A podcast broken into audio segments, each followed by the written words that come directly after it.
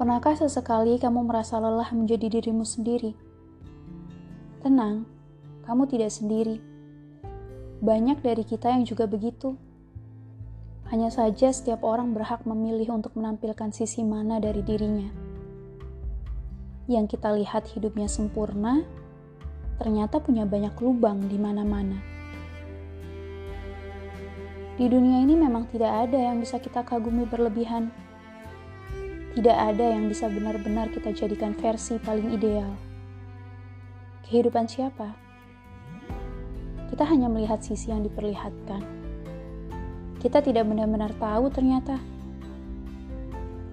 Yang terlihat hebat, mungkin lelah dikejar-kejar ambisinya. Yang terlihat sempurna, mungkin lelah menutupi celah-celah kekurangannya. Yang terlihat cantik, mungkin lelah dengan segala rutinitas skincare-nya.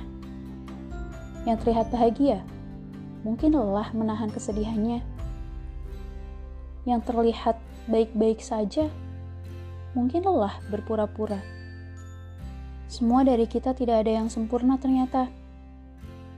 Apa yang harus dikejar?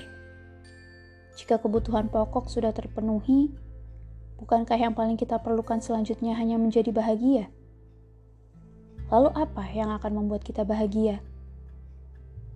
Apa harta membuat kita bahagia? Ternyata banyak orang kaya yang depresi. Apa punya mobil mewah membuat kita bahagia? Tidak juga. Kalaupun bahagia, mungkin hanya sebentar saja sebelum muncul versi yang lebih mewah. Apa sebenarnya yang akan membuat kita bahagia? Benar, diri kita sendirilah yang bisa membuat kita bahagia ternyata. Memang tidak dipungkiri bahwa kryptonite dalam hidup kita adalah diri kita sendiri. Tapi nyatanya, antidotnya juga diri kita sendiri. Pada akhirnya, kebahagiaan itu diciptakan, bukan dicari.